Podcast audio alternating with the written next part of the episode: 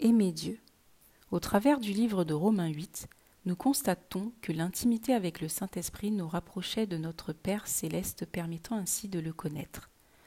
Voir l'exhortation Mort à soi pour laisser place au Saint-Esprit. Le Saint-Esprit nous réconcilie et nous fait aimer notre Père.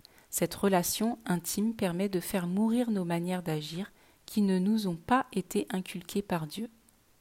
Le Saint-Esprit nous apporte son aide lorsque nous avons volontairement choisi d'accepter son enseignement. Il prend alors le contrôle et conduit afin que nous soyons capables de mourir à nous-mêmes.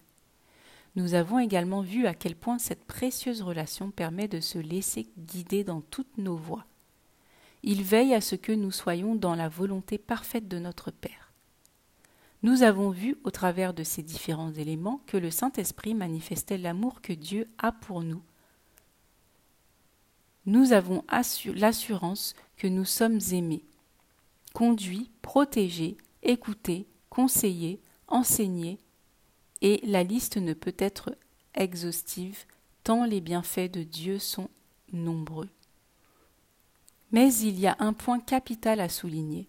L'apôtre Paul lui-même a dit En effet, j'ai l'assurance que ni la mort, ni la vie, ni les anges, ni les dominations, ni le présent, ni l'avenir, ni les puissances, ni la hauteur, ni la profondeur, ni aucune autre créature ne pourra nous séparer de l'amour de Dieu manifesté en Jésus-Christ notre Seigneur, selon Romains chapitre 8, versets 38 et 39.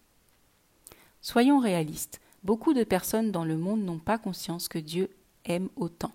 Personnellement, j'ai cherché cet amour partout avant de connaître Jésus, auprès des hommes, de la famille, des collègues ou encore des amis.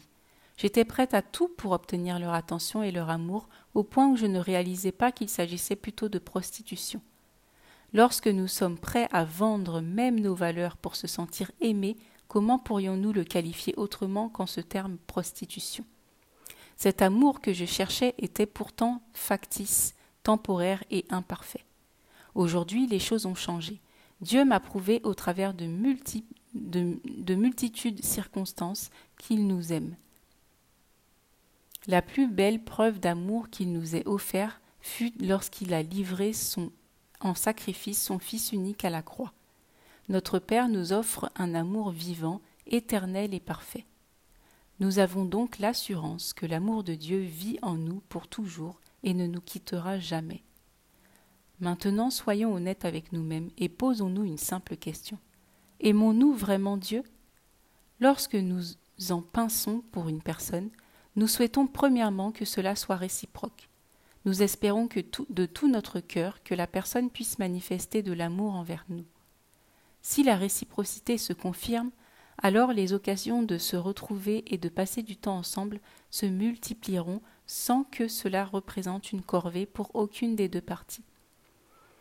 Alors que nous avons l'assurance que Dieu nous aime d'un amour inconditionnel et parfait, et que nous avons la conviction d'être en sécurité, ah, car il est fidèle, pourquoi ne pas l'aimer en retour? Pourquoi ne pas passer du temps avec lui et apprendre à le connaître davantage?